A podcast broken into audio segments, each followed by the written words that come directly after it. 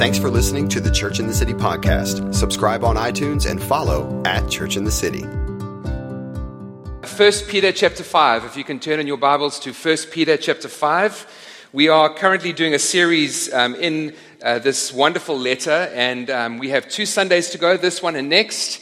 And uh, um, it's been a, I've certainly enjoyed preaching this series. So um, First Peter chapter five. This uh, this wonderful letter is um, uh, uh, this. Uh, it, it, it's about God's heart uh, for those who are struggling through difficult times. Peter writes this letter to five local churches that are now in um, what we know to be modern-day Turkey, and these churches are living as radical Christ followers in a way that is countercultural. And because of that, they are being persecuted and maligned and marginalized and facing hostility because of their faith. Uh, throughout the letter, Peter writes to this, you know, these people in the churches, and he refers to them as exiles and as foreigners and as strangers because they're not, they, li- they are living in the world, but they understand that their citizenship is in heaven. They're in the world, but they're not of the world. I think this is a reality that's, as I think there are more people here that understand this reality, a daily concept of what it means to, to live in the world but not of the world. I know some of you here as educators know that it is your heart's desire to want to bring faith into the conversation, but you know that you can't. You're not even allowed to bring it into the syllabus as well. Uh, there are, I know there are medical professionals here who carry the conviction that it is God who ultimately saves and God who ultimately heals, but it's against hospital policy to be able to raise those issues. There are business professionals here who face a world where morals and ethics are defined by the importance of getting the deal done.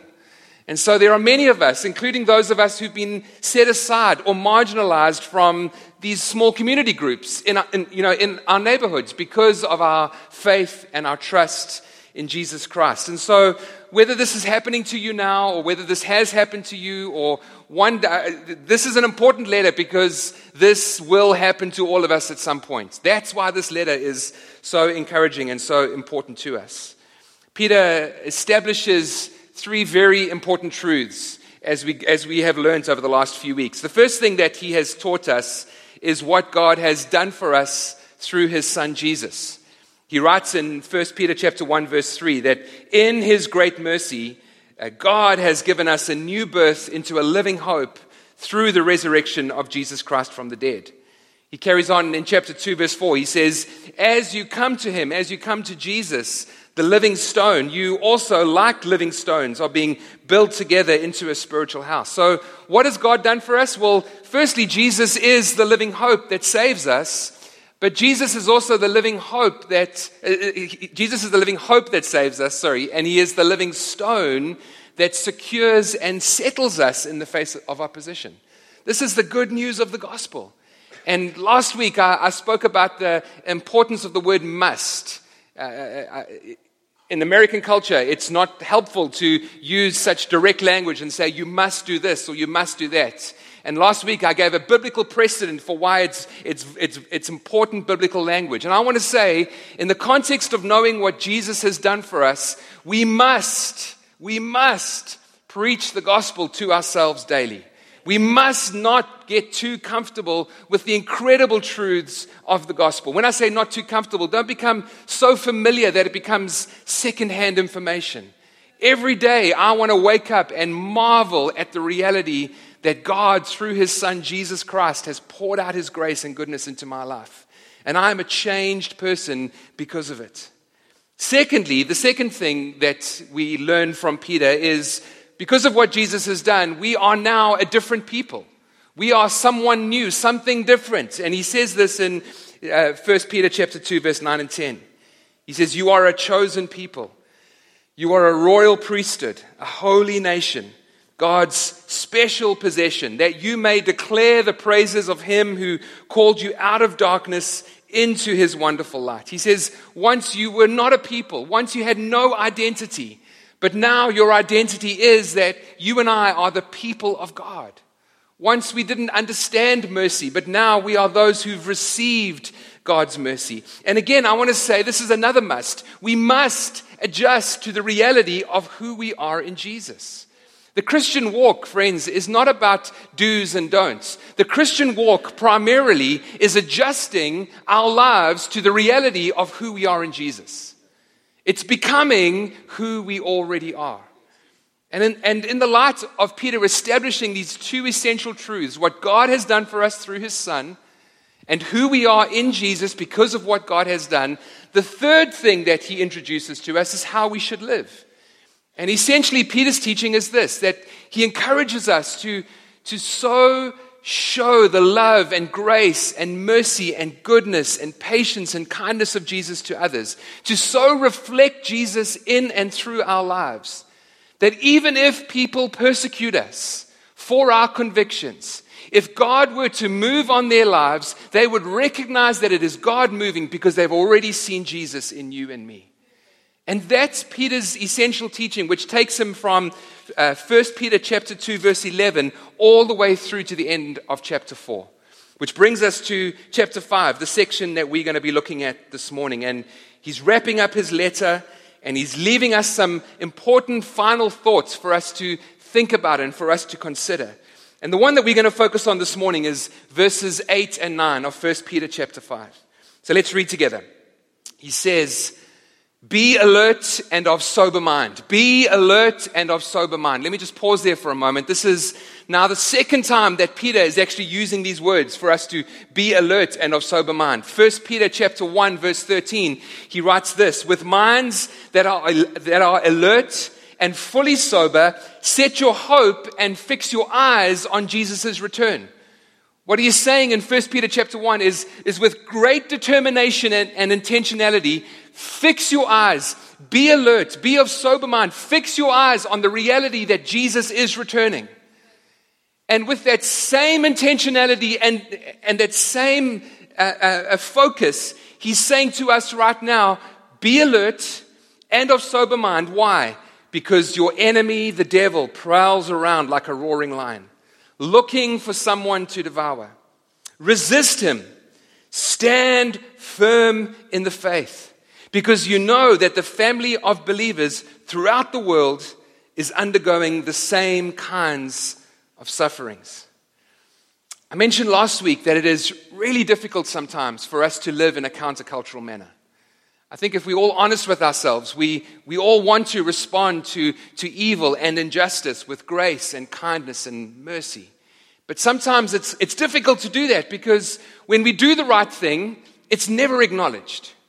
But the moment we do the wrong thing, the moment we, we, we say something in anger or we get frustrated with somebody, the world labels us for the hypocrites that they always assumed or presumed that we, that, that, that we were. It's very difficult to, to live in the world as these Christ followers.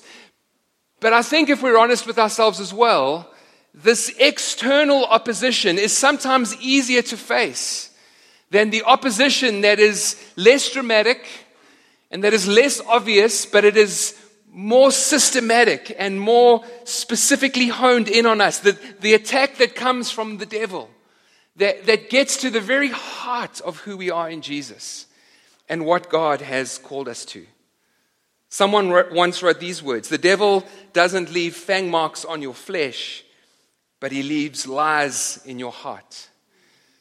The devil has no authority or ability to convert or to change a Christ follower into an evil person. He's got no authority or ability to do that. But what he does is he magnifies and he manipulates situations. Situations that we find ourselves in as a consequence maybe of our weakness or sin. Situations that we find ourselves in because of what someone has said to us or something that someone has done to us, or even situations created by God's dealings in our lives. He takes these situations and he takes advantage of these situations when we begin to agree with his perspective on those situations. He bombards us with accusation and, and temptation. He's hoping to find something in our hearts, something like doubt or fear or bitterness or independence or hard-heartedness or unforgiveness. He's, he's, he's hoping to find something like that that will resonate with his lies. If there's one truth you take home today, take home this truth. When we begin to agree with the devil's lies, we start to question the word of God. When we begin to agree with the devil's lies, we start to question the very word of God. And that was the devil's attack and strategy from the very beginning. His, his question to Adam is still the same question he asks you and I today. Did God really say? Did God really say? The context in which we are teaching at the moment out of First Peter chapter five is this idea that we are persecuted for our faith in Jesus. That it is very uh, uh, easy if we live in a countercultural way for us to be sidelined and maligned for our faith, and our, and our convictions are set aside, and we're, we're often excluded or made fun of. But I know this is not the only lane that the devil uses to oppose us or attack us. As one of the elders in this church, I know that there are people here going through equally challenging, if not more challenging, struggles in what it means to be maligned for our faith. Some of us here are, face, are facing significant health issues. Some of us here are facing a toxic work environment, a financial crisis, a sense of inadequacy or, or, or, or feeling lonely. Some of you are carrying fear and anxiety that you haven't told other people about. Some of you here are facing, uh, you know, issues within your own family, uh, with, with with with people that are meant to love you, but are but, but are are not. And I want to say that that that these these challenges that we face are not challenges that we are immune to as an eldership team. I've been through, we've been through th- these very issues over the last few weeks, and we are we are standing here trying to understand, trying to grasp the Word of God. Not, not having fully, perfectly worked out everything that I'm going to preach, but saying to each of you that we are in it with you. We are facing these challenges with you, and we are tr- trusting with you to come to that place of breakthrough where we are able to stand firm in the word of the Lord. I'm going to be sharing some things that some of you have heard me teach before. It's going to be packaged in a different way, but these are, are truths that I've had to myself go back to over these last four weeks as I've felt challenged, challenged and opposed by the devil. I've had to remind myself of these truths. And so I want to bring this morning a, a reminder to each of us of how the devil attacks us, but more importantly, how do we respond when the, when the devil attacks? There are three things that we're going to look at from First Peter chapter five, verse eight and nine. Firstly, the devil is real. Secondly, he robs our faith.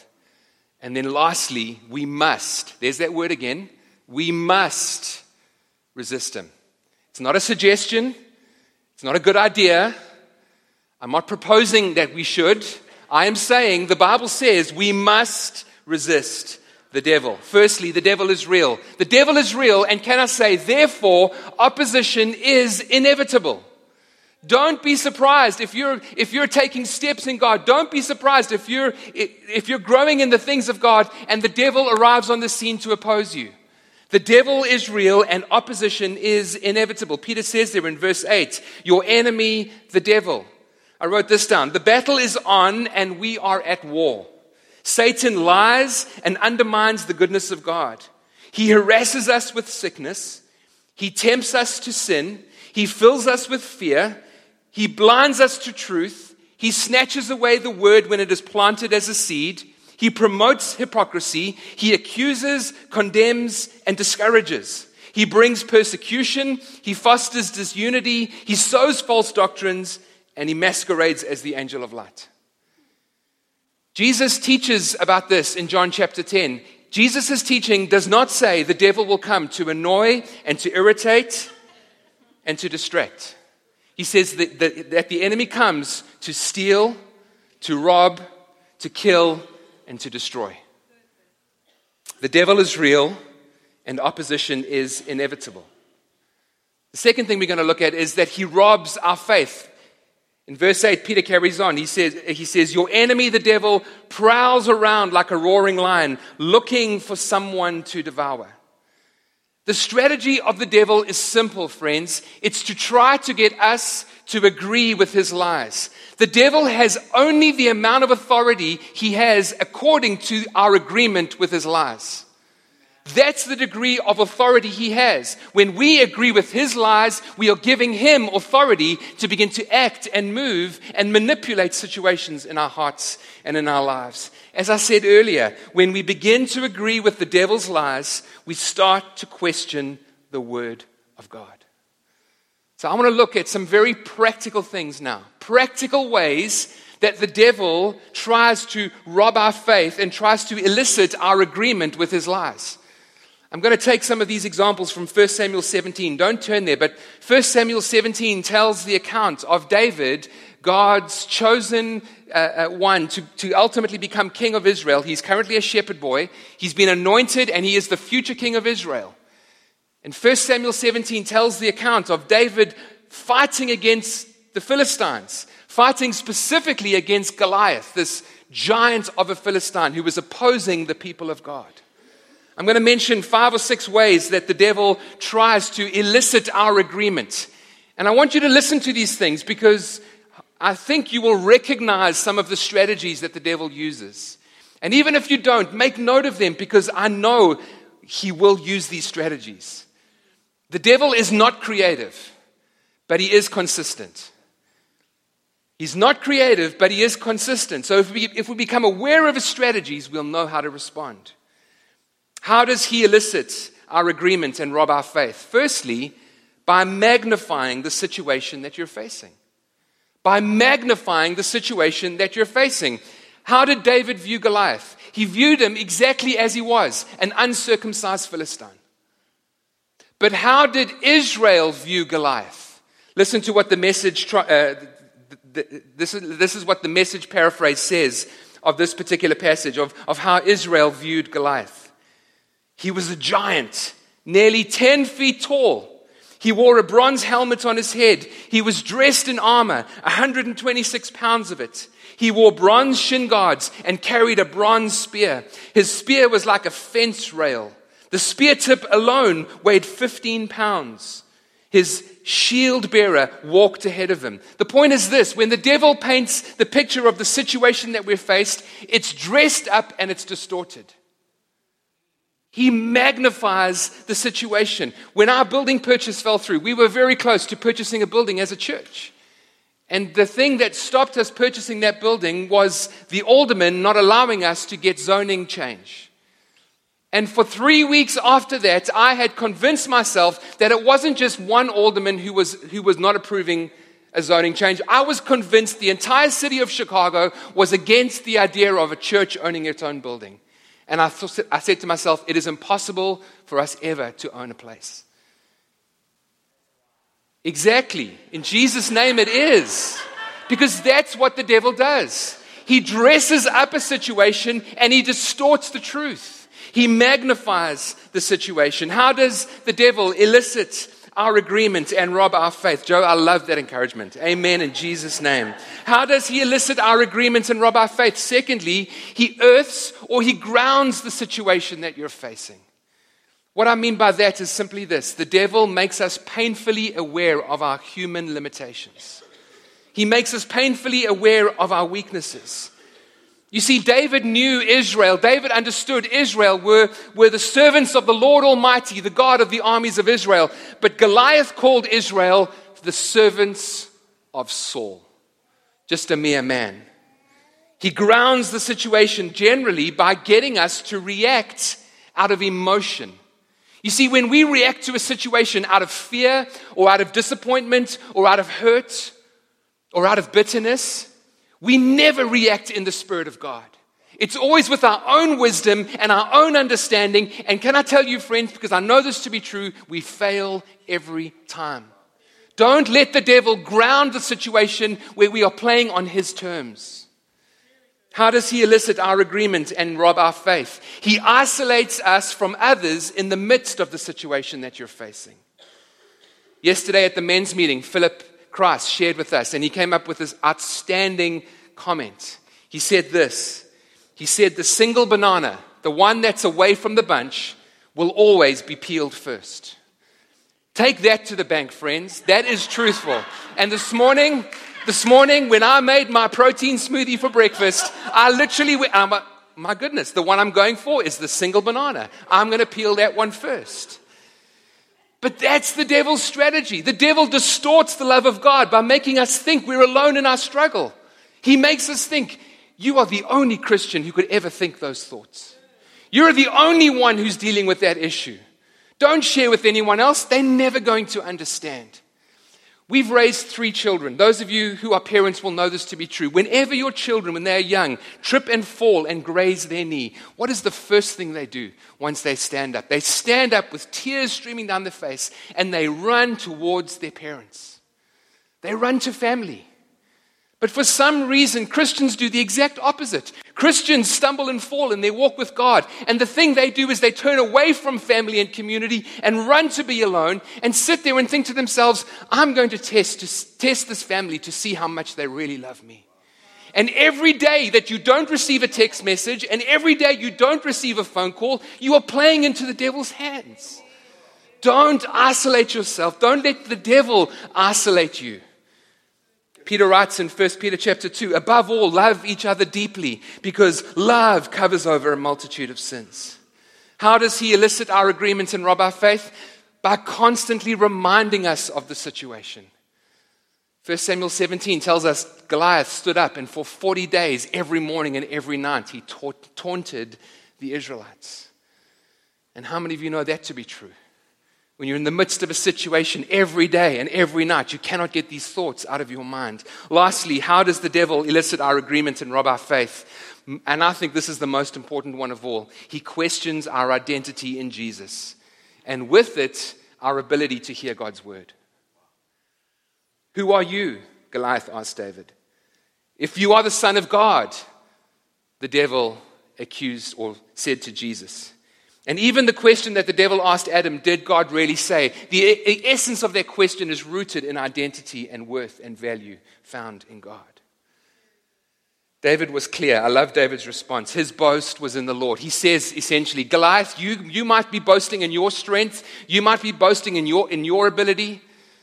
But he says this, I am he who comes in the name of the Lord Almighty, the God of the armies of Israel. You see, when we begin to agree with the devil's lies, we start to question the word of God. And often, the characteristics of our response is this. We become discouraged and overwhelmed rather than courageous and full of faith. We become fixated with the situation rather than fixing our eyes on Jesus.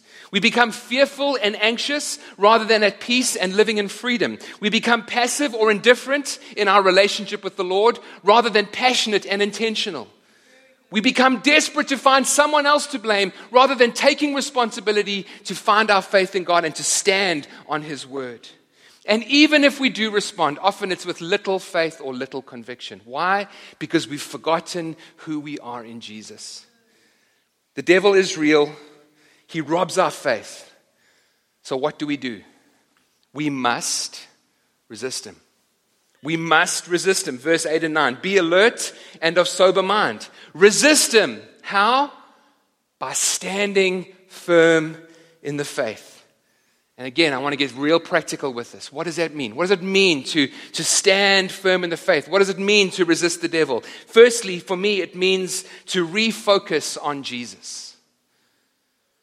Hebrews chapter twelve tells, tells us how we are to run with perseverance. Run with perseverance the race marked out for you. By how? By fixing your eyes on Jesus, the author and the perfecter of your faith. And for me, fixing your eyes on Jesus, for me, means means making sure that I'm listening to, to worship music, that is uh, songs that are all about the person of Jesus Christ. I loved our worship set this morning because it, it, it declared the, the, the greatness of the God that we serve. Fixing our eyes on Jesus is about worship. Fixing our eyes on Jesus is about prayer. Finding time to, to cry out to Jesus. Finding time to, to, to pray in Jesus' name. Fixing our eyes on Jesus is about reading the Word of God. It's about finding those verses that speak about who Jesus is and what He has done for us. We must refocus on Jesus. Secondly, we must remember His faithfulness. We must remember His faithfulness. You need to ask yourself the question, friends, when you are faced with a situation, I had this happen literally to me two weeks ago, faced with a situation where you are where you are feeling the, the opposition of the devil and this, this and your breakthrough doesn't seem possible, remind yourself of God's faithfulness. Ask the question, how has God revealed his faithfulness to me in the past? Why? He is the same God yesterday, today, and forever. What gave, what gave David incredible strength, he, he looked Goliath in the eyes, and, what, and he knew that he would have victory because God had delivered him from the lion and the bear. He knew that God had been faithful in small things, so that when he faced giant things, he knew that God was the same, and he knew victory was possible in Jesus. Psalm seventy-seven, for me personally, has been such an incredible resource and, verse, and, and and and passage that I've been spending time in. If you're if you're struggling to remember God's faithfulness, can I point you to Psalm seventy-seven? My wife said to me a few days ago, she said, "Babe, I, you, you're struggling to to to to see God. Read Psalm seventy-seven. Psalm seventy-seven, just a couple of verses from there. I cried out to God for help. I cried out to God to hear me. Will the Lord reject forever? Will he show his favor again?" Does that sound familiar to maybe your cry at the moment? But then he goes on to say, David goes on to say, "Then I thought, I will remember the deeds of the Lord. I will remember your miracles of long ago. I will meditate on all your mighty deeds." What must we do? How do we stand firm? We refocus on, the, on Jesus. We remember his faithfulness. Thirdly, we must reassess our situation in the light of who Jesus is. Because you've refocused on Jesus and because you have remembered his faithfulness, you are in a position now where you can reassess the situation in the light of who Jesus is. I want to read a, a passage from Romans chapter eight, which I think speaks so powerfully of this. I'm going to read it from the Message paraphrase again, not because I'm necessarily a huge fan of the Message, but because sometimes we can read passages of Scripture that are familiar to us and we can forget the impact of the truth. So I'm going to ask you just for a moment, and you can open your eyes again in a few moments. Don't fall asleep, but just close your eyes for a second and let this word wash over you if you are facing a challenge right now. Let this word remind you to reassess your situation in the light of who Jesus is. With God on our side, how can we lose? If God didn't hesitate to put everything on the line for us, embracing our condition and exposing himself to the worst by sending his own son, is there anything else he wouldn't gladly and freely do for us? And who would dare tangle with God by messing with one of God's chosen? Who would dare even who would dare even to point a finger? The one who died for us, who was raised to life for us, is in the presence of God at this very moment, sticking up for us. Do you think anyone is going to be able to drive a wedge between us and Christ's love for us? There is no way. Not trouble, not hard times, not hatred, not hunger, not homelessness, not bullying threats, not backstabbing, not even the worst sins listed in Scripture. None of this phases us because Jesus loves us.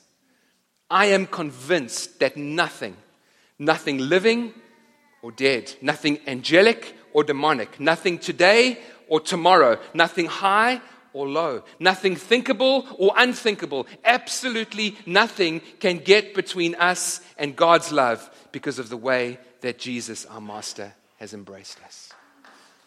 That's the truth of God's word. Reassess your situation in the light of who Jesus is. The next one is simple, is simple. We must regroup with others around us. If Philip Christ was here, he would say, attach yourself back to the bunch of bananas. Make sure you attach yourself back to the bunch of bananas. Humble yourself, friends. That's why Peter writes in verse five, all of you, clothe yourselves with humility towards one another. It takes an incredible amount of humility to go to somebody and to say, I'm struggling. I need your help. Would you pray for me? Can I say this? Please ask the question, would you encourage me? If someone is not encouraging you, ask them, would you please encourage me? Would you send me a text every day for the next week with an encouraging verse that I can stand on because I'm struggling to do so myself? And if you're not struggling right now, can I encourage you to sow some encouragement? Because one day you will want to reap it. When last did you send an encouraging text to somebody after a Sunday meeting? To maybe one of the children's ministry workers who've been caring for your kids downstairs and teaching them. Or someone that you saw who was taking time to set up. Thank you so much for what you've done. Sow encouragement because that's what we want to reap. reap. Regroup with others around you. And then last point, the most important point. And with this I'm going to land. We must remain standing instead of falling back or retreating. Verse nine says, stand firm in the faith. Paul writes this in Ephesians six, be strong, how? In the Lord. Be strong in the Lord and in his mighty power, so that you can take your stand. In whom? In the Lord. When evil comes, stand your ground. In whom? In the Lord. And after you've done everything to stand, how? In the Lord. Stand firm then in the Lord. Friends, spiritual warfare is not about strategies or techniques. Spiritual warfare is about relationship with the person of Jesus Christ. That's what gives us strength. Be strong in the Lord. Know whose you are and know where you are. That's what gives you the strength to stand against the devil. You belong to God and you are found in the person of Jesus Christ. So when we fight, we're not fighting for victory. We're fighting from the place of victory because we're in Jesus. Stand firm in the Lord. Be strong in the Lord. Can, can, can sound a little kind of harsh. Be strong in the Lord. Okay, great. Well, how? How, how, do, how do I do that? Uh, if you look at the Greek, it, it actually, the, a better translation is, is be strengthened in the Lord.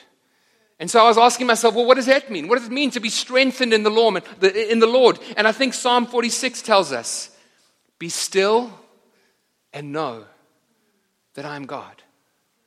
Be still. The New American Standard does a wonderful job of translating that phrase, be still. Literally, it says this in the New American Standard. Not be still and know that I am God. Relax. Stop striving and know that I am God. I love that. Relax. Stop striving. Be still and know that I am God. That, that same Hebrew word in the negative context is used by Samuel when he, when he is speaking to Saul. Samuel had given Saul the instruction to destroy the Amalekites. And Saul decided to take the best of the Amalekite army and keep them for himself. For, for himself. So when Samuel comes to rebuke him, Saul is standing before Samuel and he's he's trying to justify why he did what he did. Well, you know, I thought this would be a good idea, and I, you know, I, I did partly. And eventually, Samuel says, "Be still. Stop. Relax.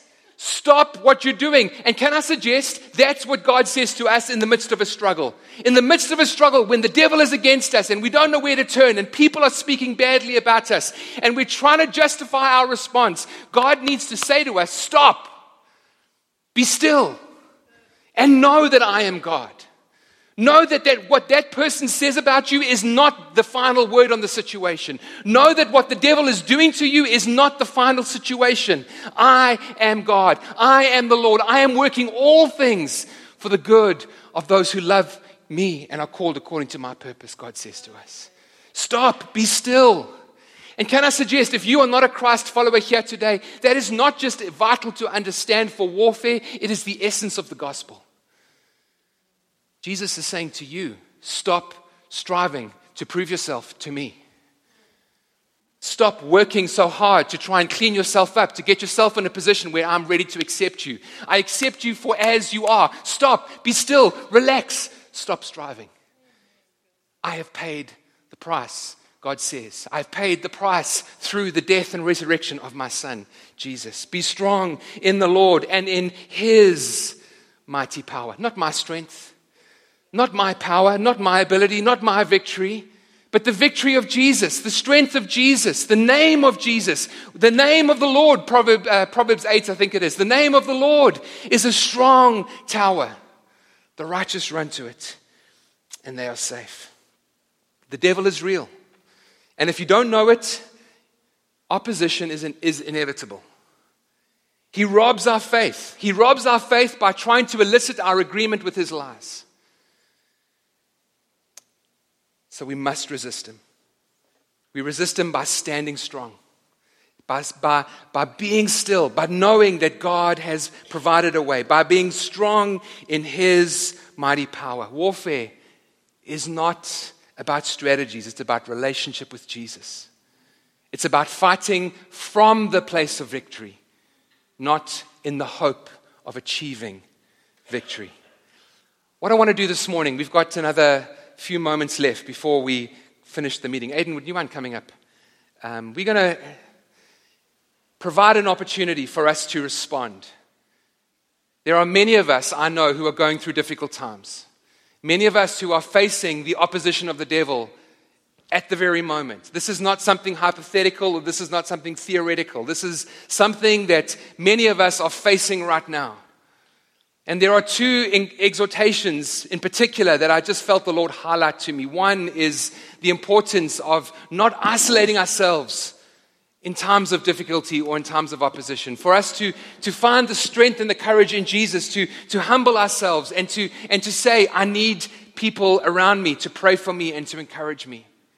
And the second thing is the reality of the fact that we are called to stand in the Lord. And sometimes standing in the Lord is not just, a, again, a theoretical concept, but, but something that we need to physically do as an act of faith and as an act of, of a prophetic declaration that we are trusting God to bring breakthrough and wholeness. In a few moments, in about a minute or so, when I'm finished talking, I'm going to invite you, if you are going through a difficult time, if you are going through, if you are in the face of opposition right now from the devil, in about a minute, I'm going to ask you to be brave, not for my sake, but, but to stand as a declaration that you are saying, I need friends to pray for me, and I want to take my stand in the Lord. And as you stand, elders, deacons, and those who are on the ministry team, I've prepped you already. As the moment people stand, can I ask that you go and begin to pray over them? Begin to lay hands on them and to begin to ask God to move in power upon their lives. I know that's a challenge. I know it's, it's a big ask. I know it's a vulnerable thing to do, to stand and to say, I'm going through a hard time. But honestly, friends, I, I, I, as I've been praying for this morning, I believe it is it, it is it is something the devil wants us to do to, to, to hold us back from making that declaration this morning. So if that's you, if you're saying, Steve, I am in the middle of a battle, I need people around me to pray for me, I want to take my stand in the Lord. If that's you, can I ask you to be brave and stand right now? All right, as people are standing, please, can I ask for others to gather around? Begin to gather around. Lay hands on them, please, friends. Let's begin to pray. If you are not standing, if you are not praying for someone, Aiden is going to continue to lead us in a song of worship. So we're going to be able to worship, we're going to be able to pray, and just take five minutes. We're going to take five minutes this morning and trust for God to do amazing things in hearts and lives. Can you please begin to pray for friends? Has everyone, has everyone got someone praying for them? Is there anyone who doesn't have someone praying for them? Pekka Michelle, I'll look, uh, here we go, Pekka Michelle. Dave Foster, would you mind praying for Eric over there? Thanks. Has everyone got somebody? At the back, Ian and Amanda, can you pray for us, Saf? And all right. Begin to pray. Begin to minister. Begin to release the life of God. Begin to ask for God to make himself known in these situations.